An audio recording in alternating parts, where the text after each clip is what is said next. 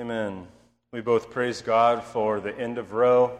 Uh, the prayers of many have gone up for a long time. We recognize that the battle is not over, that all the human hearts in America did not change overnight, and that there is much work to be done. But um, that's a great song. Great song for a morning like this morning. So, why don't I just thank our worship team who is just so wonderful week in and week out.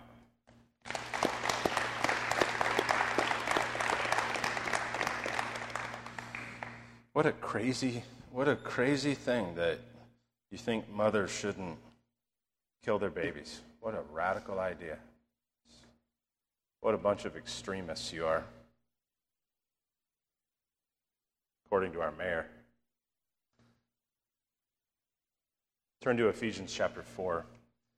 The title of the message is Unity and, Unity and Freedom of Conscience on Baptism. Unity and Freedom of Conscience on baptism, and the devil doesn't want me to preach this message.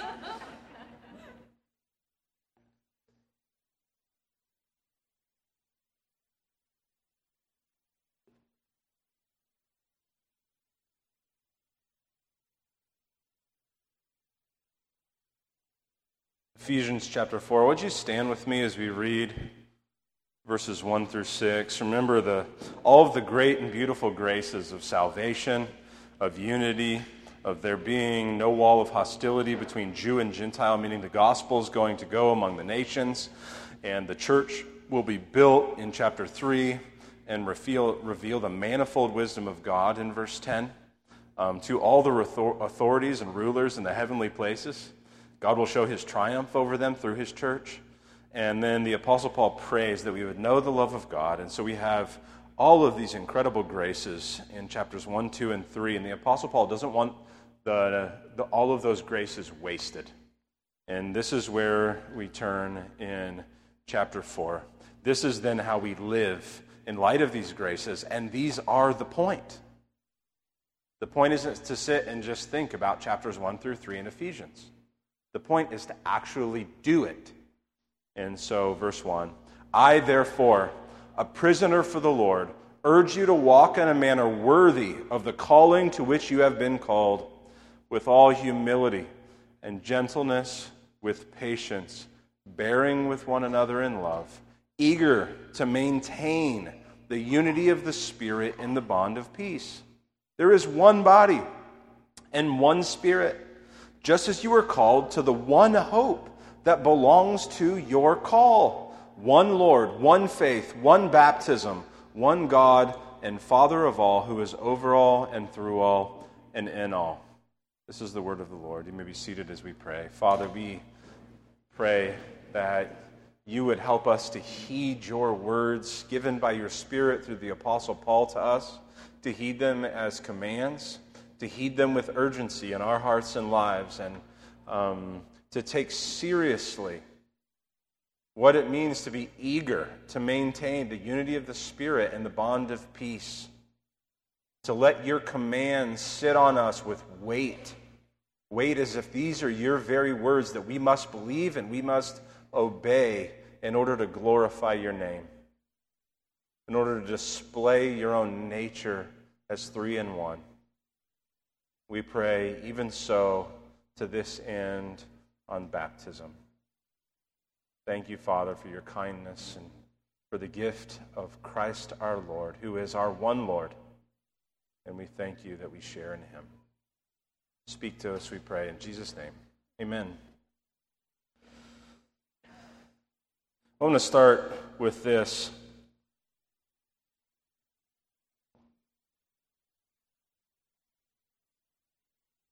One of your temptations is to think that I just say things that nobody's ever said before. That's one of your temptations. You need to recognize that that's a temptation. It's not a, it's not a good thing to think that, but it is a temptation. And So I want to read this to you from Abraham Kuyper. He gave us these wise words from 1920. So, uh, and you'll hear they are ever more true 100 years later than they were in 1920. Quote This false illusion under which believers live is nowhere more evident than in their internal quarrels and bickering, and the tone in which such quarrels are often conducted. It almost never happens or can happen that everyone agrees on everything. Right? Was there ever a truth more true? Our individualism is too strong to allow this. But if you look at the questions and issues over which believers have battled each other during the last 50 years, so in his context, he's, he's like 1870 to 1920, not the last 50 years to us, though it would be even more true. But if you look at the questions and issues over which believers have battled each other during the last 50 years and note the bitterness with which that battle over these issues, um, which to a gr- degree continues even today, has been fought, the bitterness, how the bitterness has been fought, then you can hardly escape the impression that you are watching a mighty enemy coming out to lay siege to and occupy a small fortress. Meanwhile, the leaders and soldiers in that fortress, meaning the saints in the church, are not at all busy preparing a solid defense, but are instead nearly at each other's throats over the decision of whether the barracks facade should be constructed in Renaissance or Gothic style. We do not, of course, claim that such issues are in themselves unimportant, nor do we deny that in times of peace, such matters can be weighty and significant. However, one cannot remain silent about the fact that when the enemy is at the gate, the importance of these questions fades away. People who, in such times, do not first of all do everything to prepare themselves to defend the fortress against the enemy have not understood either their duty or their calling. There are many today who do not do this, but continue exhausting their strength in settling issues of second, third, or fourth importance, baptism being of second importance third, or even fourth importance, and it is all too clear that their eyes have been blinded to the threatening danger. They do not see it. For that reason, they imagine that they can afford a luxury that can be ours only in days of total peace.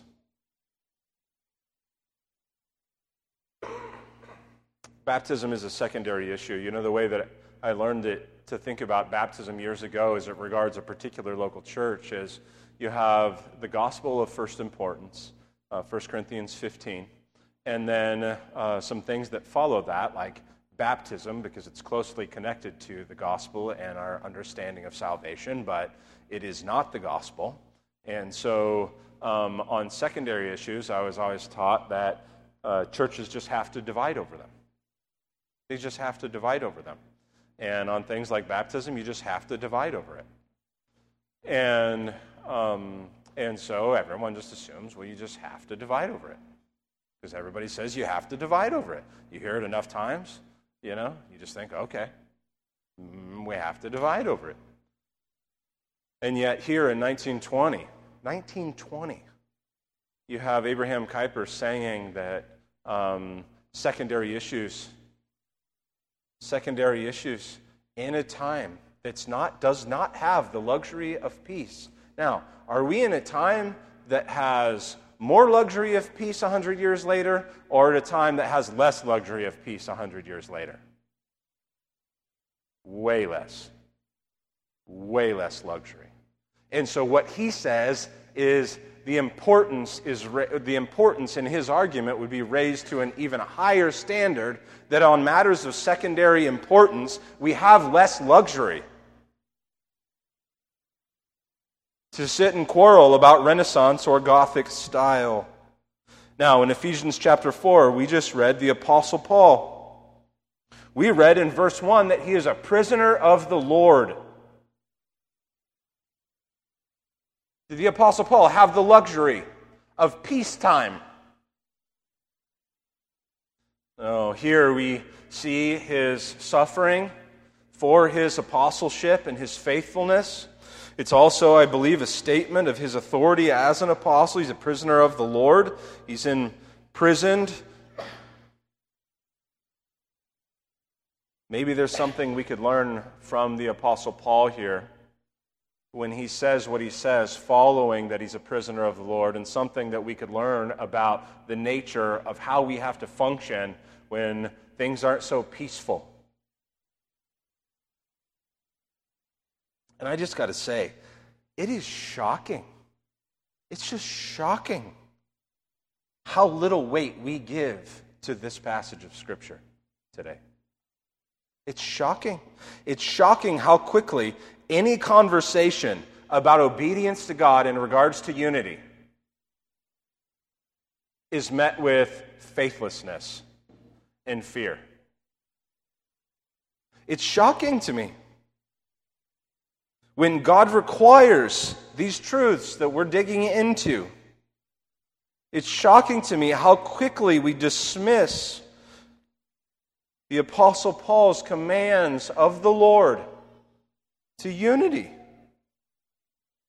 And we do two things.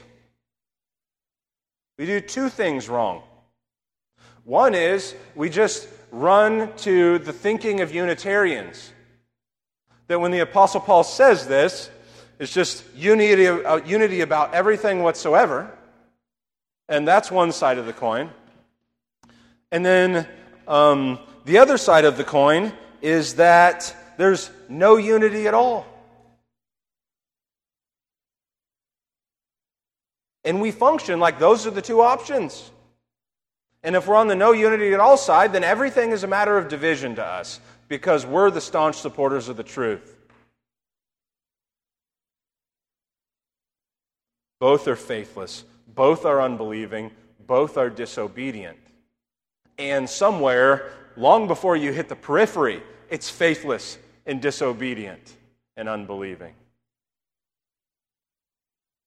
And we fail to see how quickly resentment and hatred reside in us towards our beloved brothers and sisters. Calvin said, How should we dread every kind of animosity?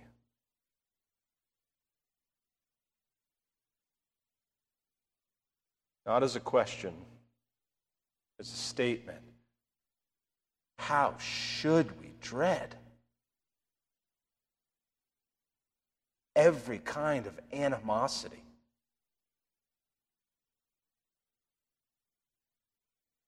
Towards God's saints.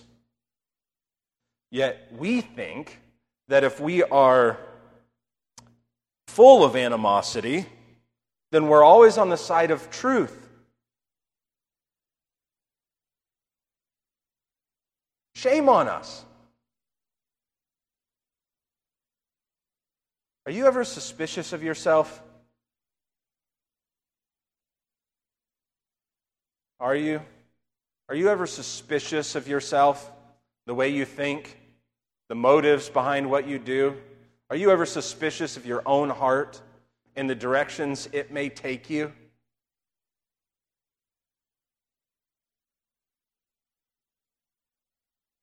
Are you ever suspicious that your animosity isn't godly?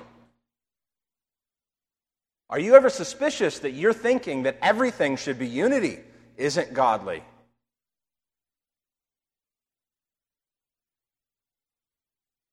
Either way, you must let the command of God, right here in Ephesians, sit on you.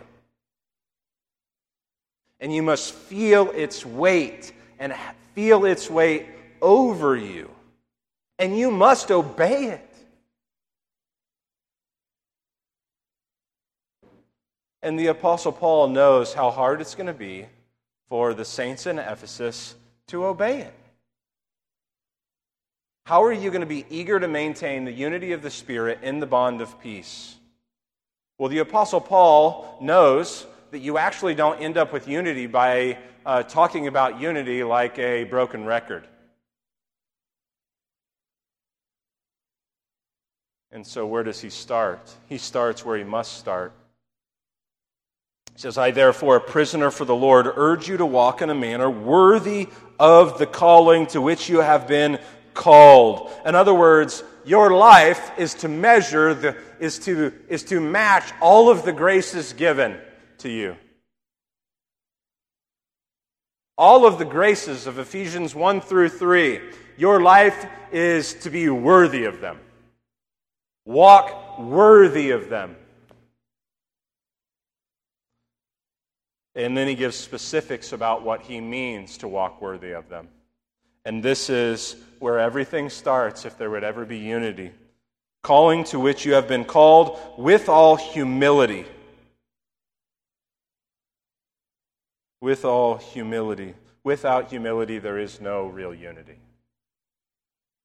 There just isn't. You know, pride is at the heart of so much strife. The mother of all virtue is required. If there would ever be what the Apostle Paul is commanding us here gentleness, patience, bearing with one another in love.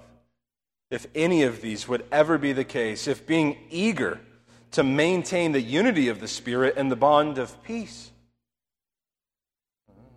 how are you going to have unity? How are you going to have a heart that's actually eager, endeavoring? Calvin translates it endeavoring eager to maintain or endeavoring.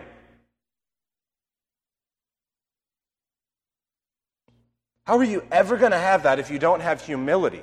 If everything's about whether you're right or not? If everything's about whether you're on the winning side or not? If everything's about whether you find yourself on the right side of history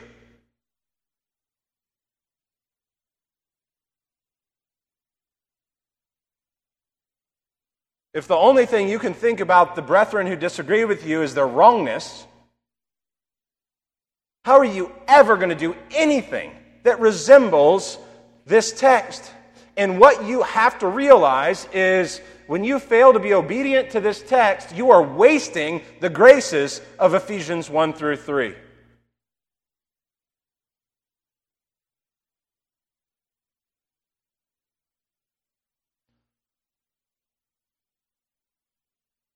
The way forward with baptism in our church will require humility. It will require humility. You will have to prefer others before yourself, and you will have to think far more lowly thoughts of yourself, and you will have to think far more highly of what God has done for your brothers and sisters in Christ.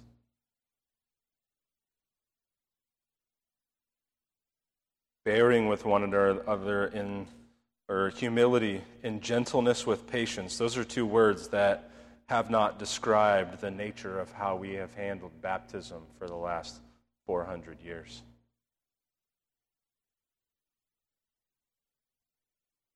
Bearing with one another in love. Rather than bearing with one another in love, what we have done is what I've said in previous messages in this series. We have formally or informally excommunicated brothers and sisters in Christ from his church.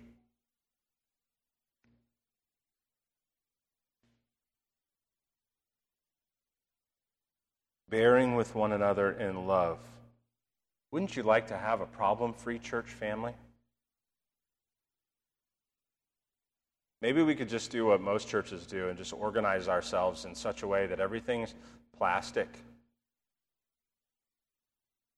And the more plastic and fake it is, the less ever bearing with one another we really have to do.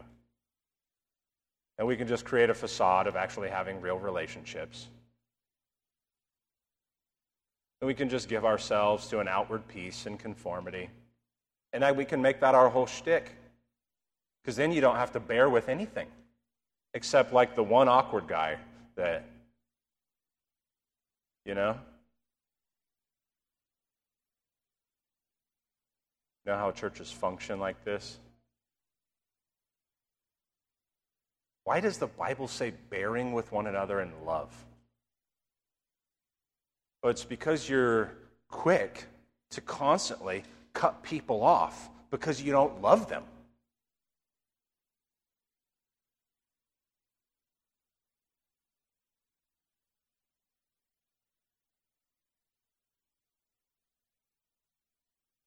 bearing with one another in love implies an endless amount of problems and difficulties and sins and disagreements of view.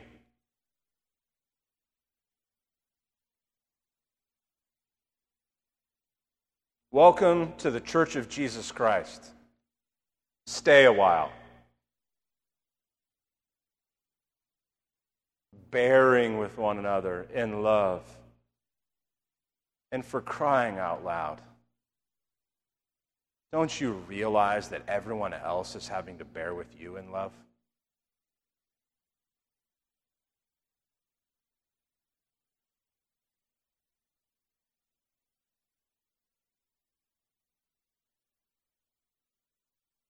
No, I'm God's gift to the rest of the saints.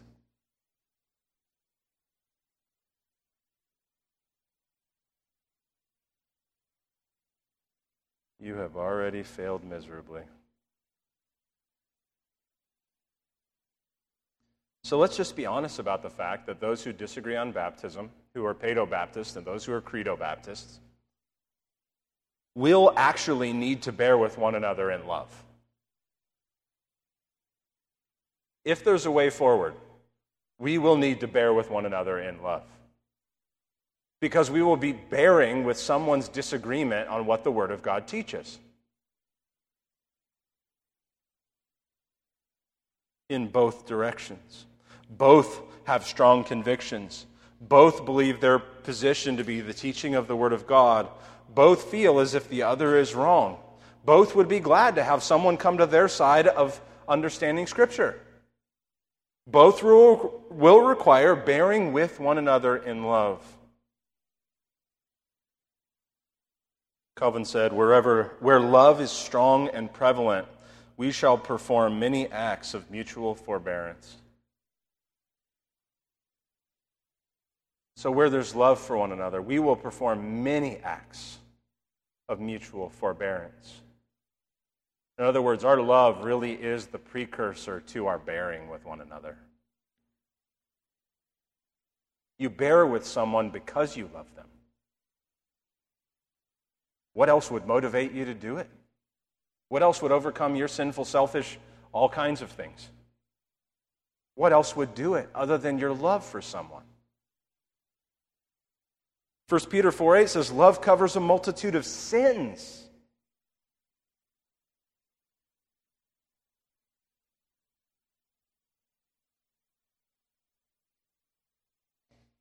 Sins.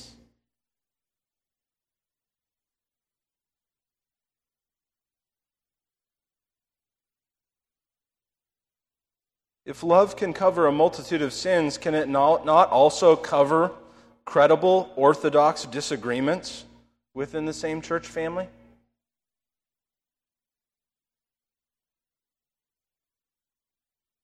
You realize there's a difference between sin and a credible orthodox position on what Scripture teaches.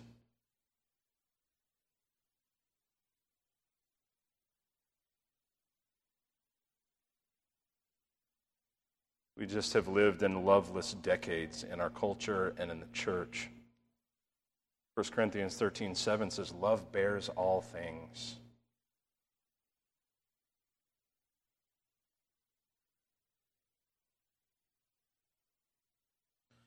It is true that in much of the division over baptism for 400 years now, there has been a lot of persecution of one another, mockery of one another, slander of one another, malice of one another, lovelessness between brethren.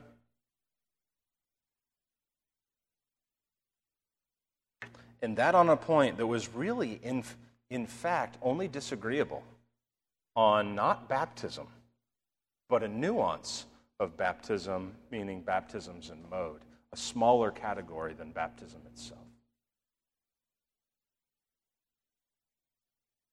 And the Apostle Paul commands us to be eager to maintain the unity of the Spirit in the bond of peace. This is what I've been doing throughout this series of sermons on baptism. I have been presenting to you a case in eagerness to maintain the unity of the Spirit in the bond of peace. You are commanded by God to do this.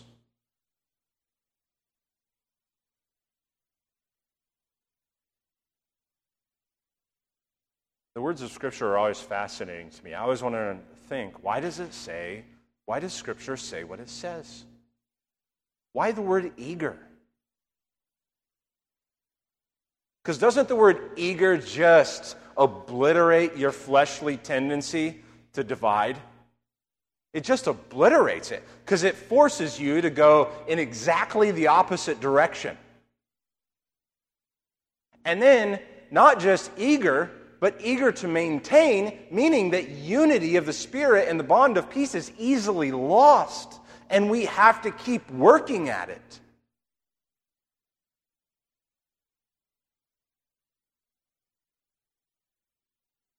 God commands you to be eager to maintain the unity of the Spirit. If it was never hard and never required work in Christ's church, if it never required you, your humility and it never required your priorities and how you think about life and what you value being reoriented,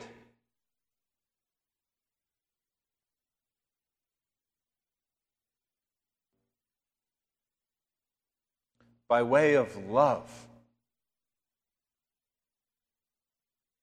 then Scripture wouldn't have to say to be eager to maintain the unity of the Spirit and the bond of peace. It doesn't just happen, it's easily lost. Every person here is responsible to obey God on this point. Your heart isn't right before God if you're not eager to maintain the unity of the Spirit and the bond of peace. Don't think your heart is right before God if that's not the case. You must work at it.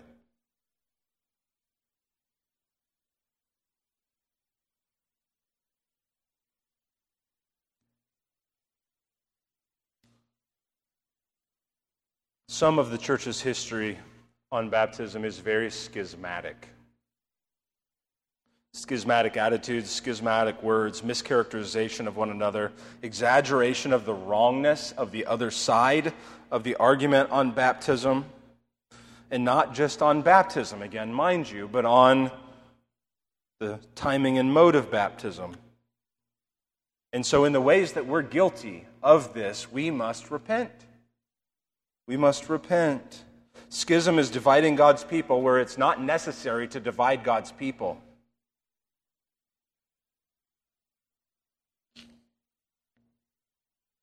However, division is also necessary. For instance, we would divide from those who do baptism after a profession of faith by immersion if they believe that baptism is how you receive the Holy Spirit. That would be baptismal regeneration. That's a no go land. But the timing and the mode are the same, but the meaning is altogether different. We would divide over paedo communion, infant and small children communion, because of its rejection of warnings that are clear in 1 Corinthians 11. We would divide over that.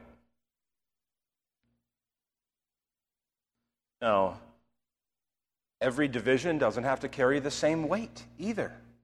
Every division doesn't require a loss of charity.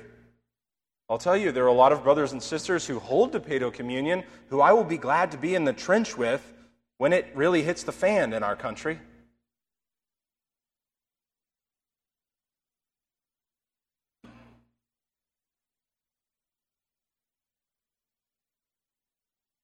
the bond of peace. The goal here is to make baptism. Uh, uh, here's how I think you need to think about this. The, the goal here is to make baptism just a non issue in regards to division.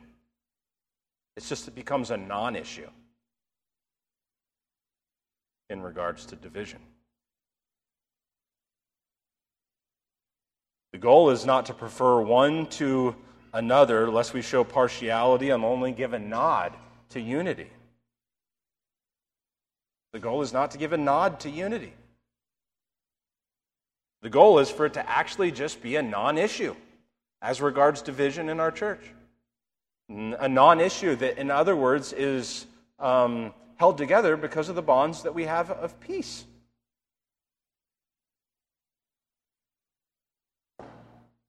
So, what options do we have?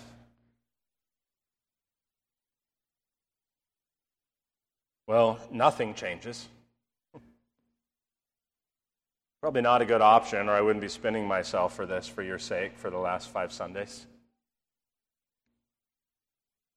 Another option, we receive baptized infants into full membership. This would be better. Honestly, I would applaud more Credo Baptist churches being willing to do this in our country, even if that's as far as they went, would be a good step of charity and unity.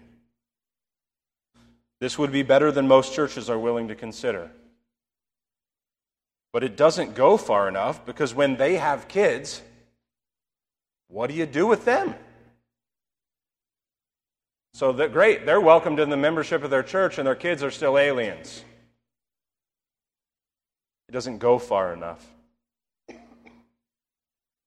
How do they live according to their convictions? They never can. They're just allowed to participate at some level in the life of the church. Well, here's another option. We send families who are Paedo Baptist elsewhere to get their infants baptized. Sounds nice. We get to kind of like wash our hands of it, you know. I'm innocent of all things, so they can go do baptisms in a dark alley by a pastor who isn't qualified, who's operating out of order for his own, from his own book of denominational principles. Not necessarily an over exaggeration. But is that, that, that the best we can do?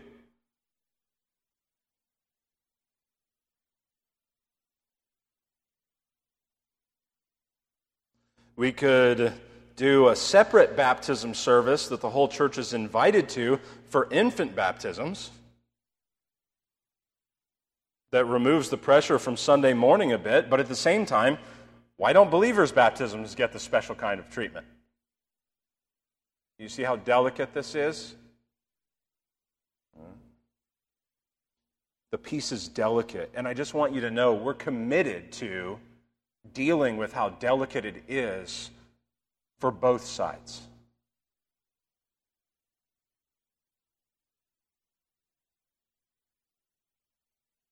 We're committed to thinking carefully and practically about how to have no second class citizens in Christ's church.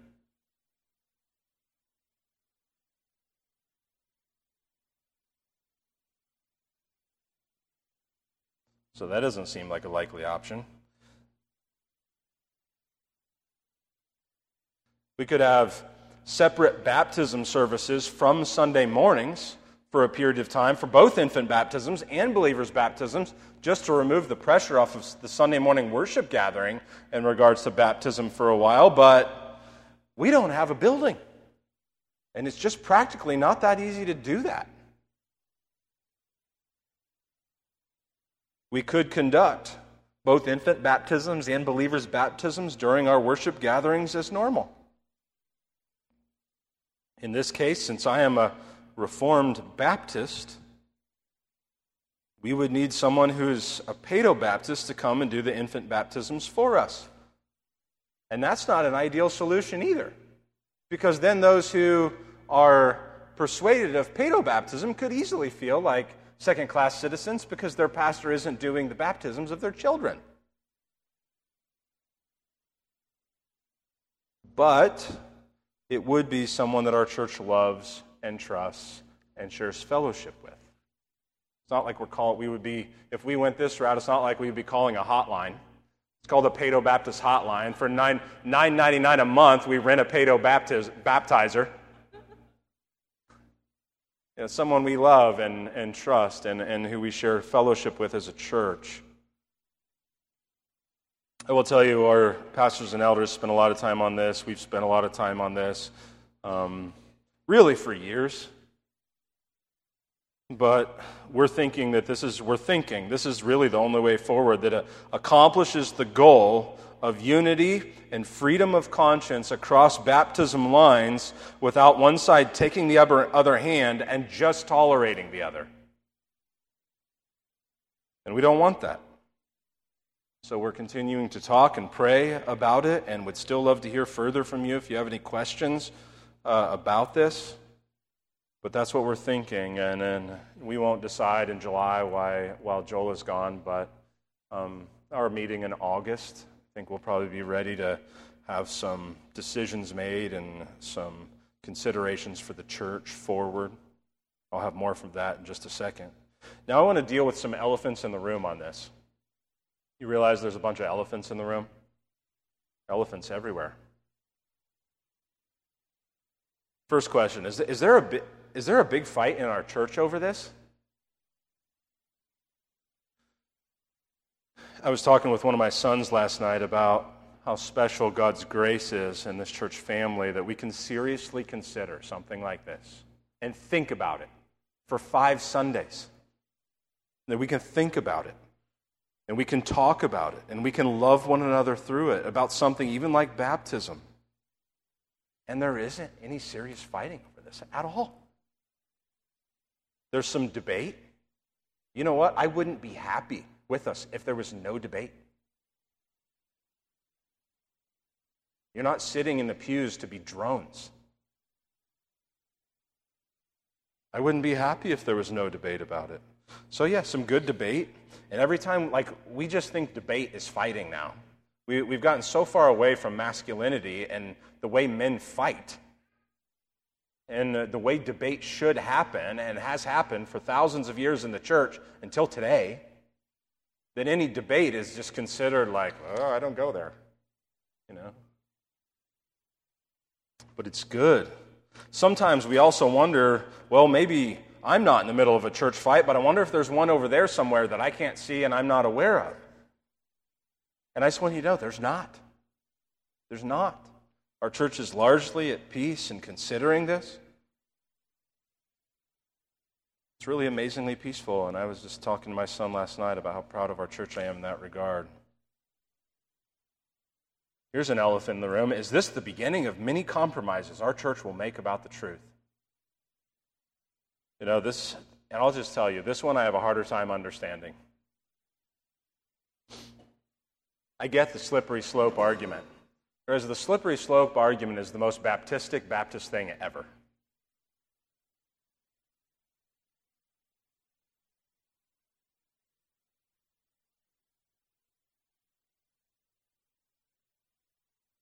It's just baffling to me that accepting a credible, orthodox, historical position on the timing and mode of baptism somehow is a slippery slope.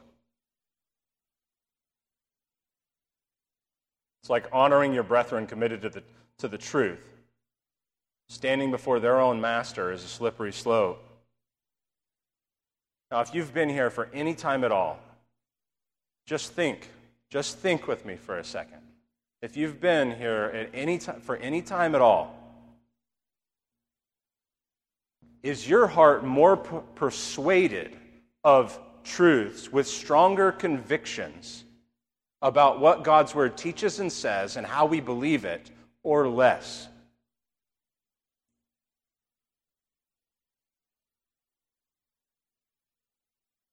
If I showed you any pattern of compromise on God's truth? Is there any track record of me backing down from what God's Word says? Have I not pushed you further into the nature of the truth of God's Word and how we live as Christians according to it?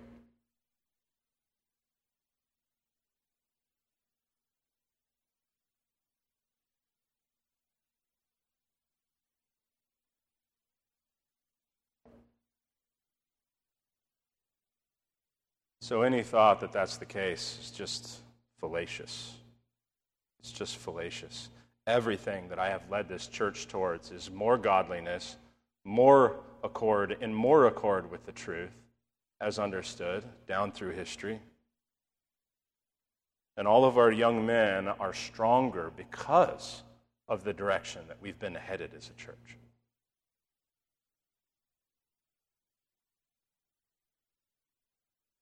Here's an elephant in the room. Is this just because is this just the beginning of our church becoming Paedo Baptist?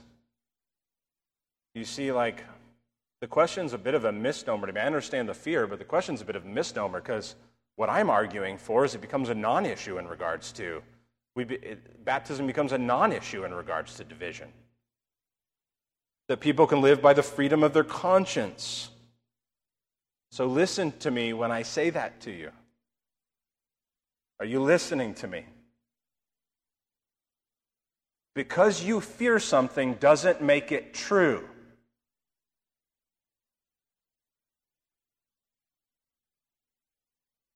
You tracking with that?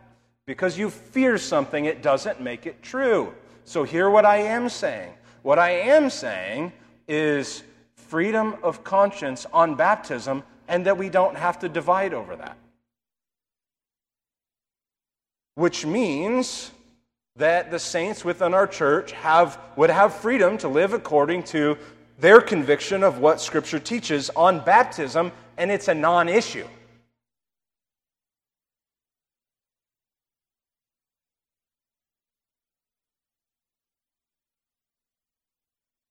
So, is this just the beginning of our church becoming Paedo Baptist? The answer is no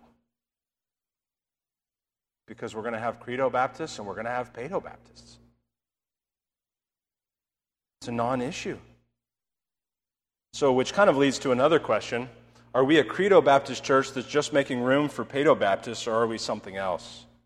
Well, I would say this we're a Baptist church in the sense that we're mostly Credo Baptist. But the goal is not to make our identity around baptism. We are a church of Jesus Christ. That's our identity. The goal is not to make our identity around baptism.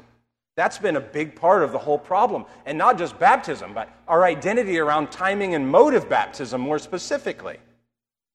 And because we've made our identity about it, this has led to a lot of the schismatic attitudes and ways we've handled it. And the lack of charity, because our identity is found in our timing and mode of baptism.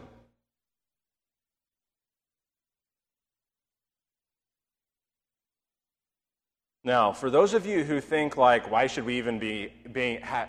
For some of you, you ha- you'll think, why do we even need to have a discussion like this? It's just so obvious to me that we should just pursue unity. And I would say, be very careful if that's you.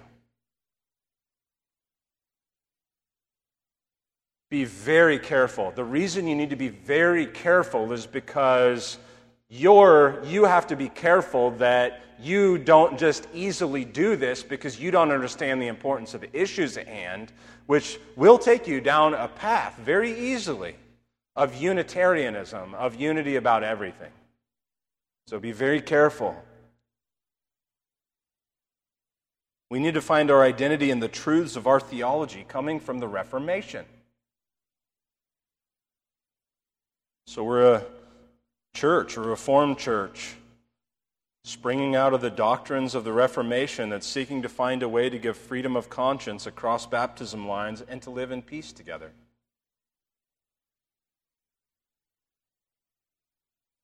Now, what if someone wants to change their position on baptism? So let's just be honest, it's inevitable. We will both attract some Paedo Baptists and also some that will change their position with time. It just will happen. And the goal can't be the goal can't be, well, I've got a Baptist pastor, and so we're going to win this. We're going to win the side because the pastor's on my side. That is not the point.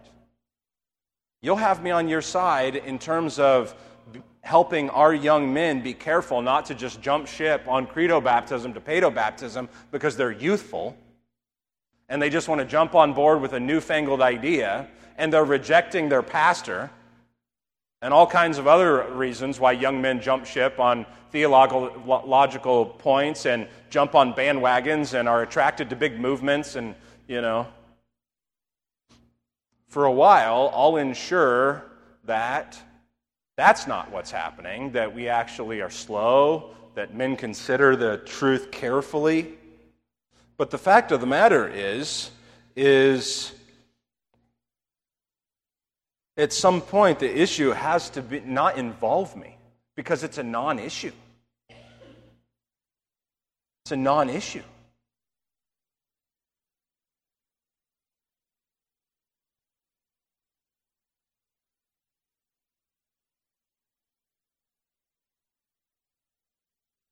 A lot of our young men just watch guys on YouTube because they want to find somebody who's just going to help them get everything right. Because they're all afraid, you're all afraid of failing. You're all afraid of getting something wrong. And so you are constantly searching, trying to find the guy who's going to help you get everything right so that you're not a failure. I have a news flash for you you're going to be a theological failure in many, many ways.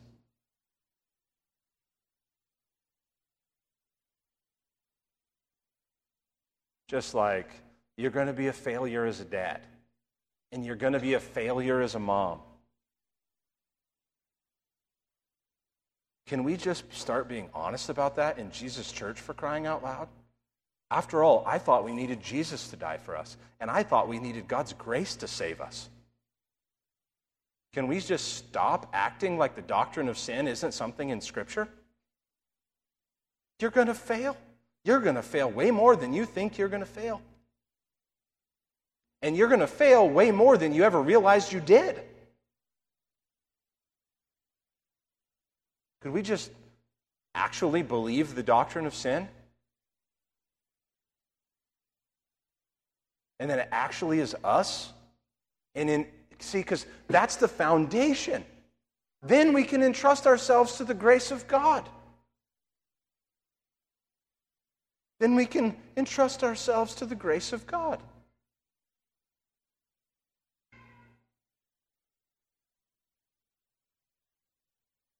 I had someone criticizing me one time, left our church over this. They said, I don't think you I don't think you can edify the church by telling them they're going to be a failure. And I say, I don't know how anybody can be saved if you don't tell them they're a failure. Do you know what happens if you don't realize that you're going to fail endlessly? You're either going to pride yourself when you think you're not failing, which is a failure already, or you're just going to despair endlessly over your failures because you don't know how to look at the cross of Christ and confess your sin and repent and have your conscience cleansed and be welcomed and accepted by the Lord Jesus again and again and again with his great patience to you. And so all you will do is despair. And that's a failure too, because you didn't go to Jesus.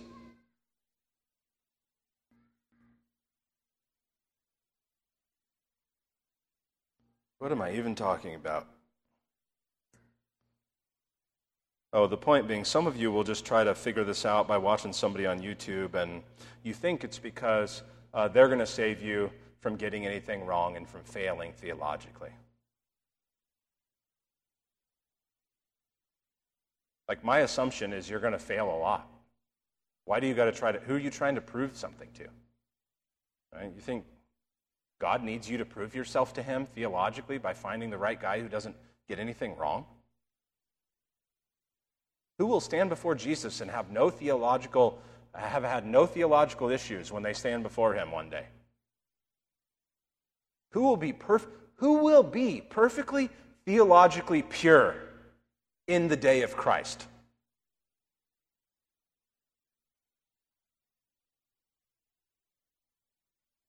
Don't be too baptistic on me.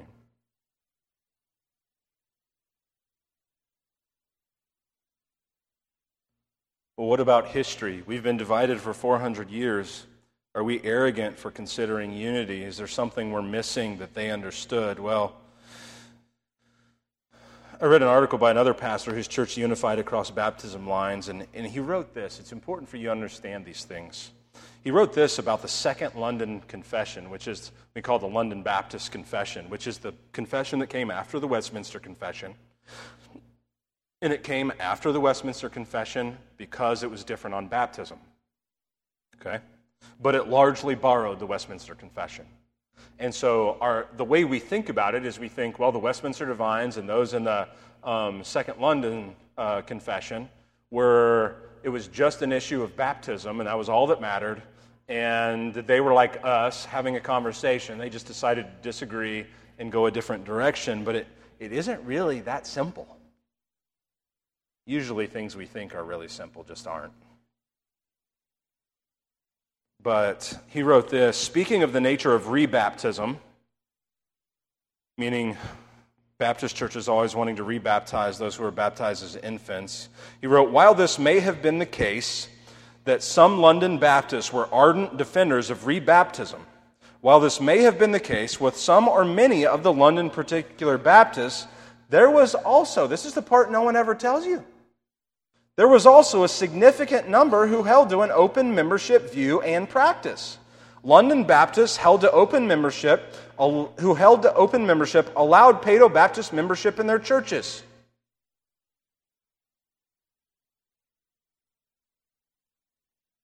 My point being, the division hasn't always been what we thought it was. Here in 1807, a Scottish Baptist, a Baptist minister, James Haldane, says this Let us, for instance, take the question of infant baptism. It is one which is highly important.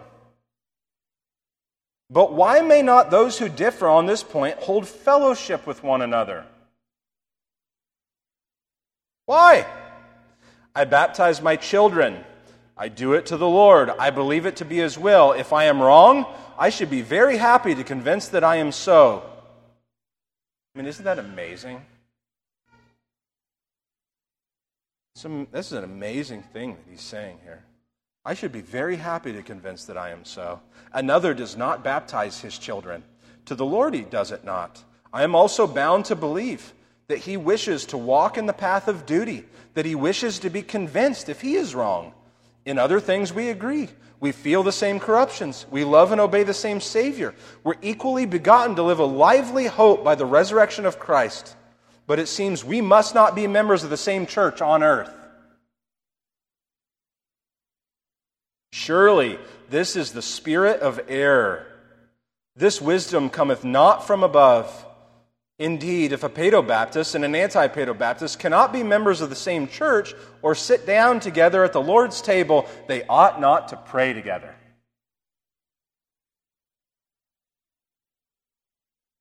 Fascinating.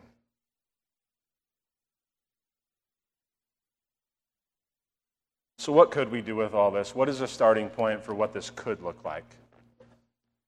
Well, here's what I want to give you an example of what it would look like if we were to proceed with doing baptisms on both sides of the coin during worship. Other churches who do do this will say something like this, okay? We are a church which affords to its members freedom of conscience on time and mode of baptism. The point being, we would cover this every time we do baptisms. We are a church which affords its members freedom of conscience on time and mode of baptism. What does that mean? Some of us are Paedo Baptists. Paedo Baptists believe that Scripture teaches that Christian parents should have their infant children baptized, since they're being born into a Christian family and should therefore receive the sign of God's covenant, baptism. Others of us are Credo Baptists. Credo Baptists believe that Scripture teaches that our children should only be baptized upon their own credible profession of faith. Disagreements on this issue have divided churches and denominations for centuries, but we are intentionally seeking to live at peace with one another by joining ourselves together in one body. We do still disagree on the particulars of how baptism is to be administered. However, we are able to have unity because we agree on some essential points. First, we all believe that baptism is commanded by the Lord and that it is an essential aspect of living an obedient Christian life. Second, we believe that faith in Christ is absolutely necessary for salvation in Jesus Christ. This faith is an inward working of the Holy Spirit and comes from God alone. It's not the physical act of baptism itself which brings into effect the working of the Holy Spirit. Third, We believe that God has promised to be a God not just to us, but to our children as well. God promises to take care of our children as we serve Him in faith, and God is pleased to work through families in making more disciples of His Son, Jesus. In the life of our church, you will see some families demonstrating their faith in the Lord and in His covenant by bringing their infant children to be baptized. At other times, some families will bring their children forward to be dedicated, believing that the sign of baptism is to be given only upon profession of faith. And you will see those children baptized as they grow up and they themselves profess faith in the Lord. So that's an example of what it could look like when we do baptisms. Now, we have to be honest about the fact that this does raise, in trying to actually do unity on baptism, it actually does raise lots of practical you know, issues and questions to try to ensure that no one is a second class citizen. In other words, to have genuine peace and not just tolerate each other. Even though we are bearing with one another in love, there are practical considerations to work through. And so um, we'll be thinking through those all the time all the time.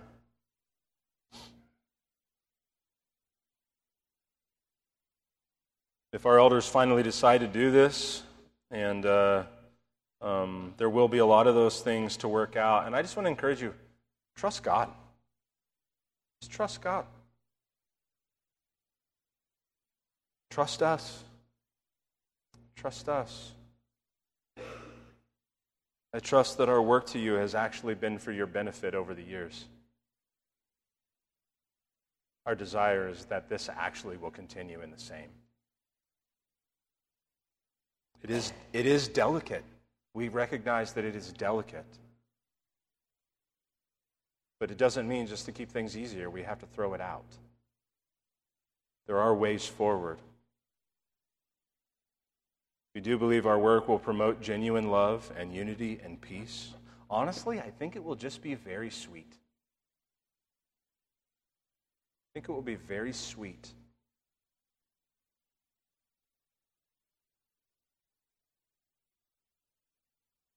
It might even have to make you obey God and bear with one another in love on something specific and regularly. And you know what? God would be pleased with that.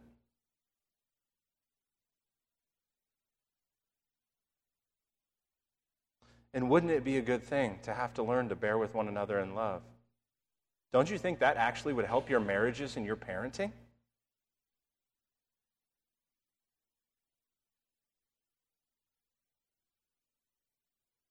I didn't get a lot of strong yeses there, but oh my, would it help your marriages and your parenting? To have to actually do something like this very precisely. So, we're glad to continue dialoguing for the next two months before we decide on the way forward. Our, our concern is unity and peace and love on a nuance of difference regarding baptism. Um, we have faith that there's ways forward for this. And we want you to have faith that there are ways forward for this and the practical realities that will arise. And uh, I, have, I am under no illusion. See how free this is when we can just entrust ourselves to God? I, have, I, am, I live under no illusion that we won't fail in the process of figuring it out. I just am under no illusion. But we have faith that we can figure it out.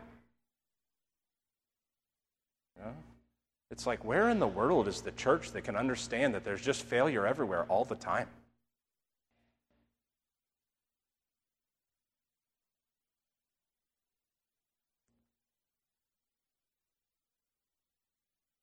So, as far as division goes, we just want it to be a non issue. We don't believe our identity as a church has to be found in the timing and mode of baptism rather in the glories of the theology that built out of the fires of the Reformation. So thank you for these patient five weeks. Thank you for your thoughts. Thank you for your questions. Thank you for your debates. Um, if you're a Credo Baptist, I would just say be strong in your position on baptism. No one's telling you to not be strong in your position on baptism. All we're telling you is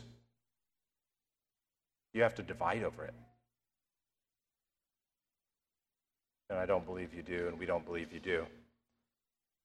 So, would you pray over these next couple months? Pray for Joel and Nancy and their family. We're going to miss them. Love you guys. We're going to miss them very much. And, uh, um, and pray for your heart in relationship to Ephesians chapter 4. And you're going to think here's the question you're going to think. You're going to try to escape Ephesians 4 like this. You're going to think, yeah, but that text doesn't actually have to apply to baptism because we can divide with charity, uh, even a level of charity on baptism. And I think, I don't want to answer the question for you. I want the text to actually sit on you. I want it to sit on you because it just behooves me to think that any of us really are, have felt the weight of Ephesians chapter 4 over us in serious consideration of how to be eager to maintain the unity of the Spirit and the bond of peace. Okay, stand with me for prayer. Father, thank you for your words and how they bless your people when they obey them. I pray that you would bless us as we obey them. I pray that we would heed your words and take them very seriously with sober minds, and that we would walk worthy of the calling to which we have been called to the Lord Jesus Christ, to your kingdom and to your ways, to your commands, to be your people, a people redeemed, elect before the foundation of the world, adopted into your family, justified by the work of Christ, given his righteousness and robed in them because of his work. We stand in great graces, Father, that we praise and give thanks to you for, and we pray that we would not waste them, that we would make them useful to be one people with one Lord and one baptism. Thank you, Jesus. In your name, amen.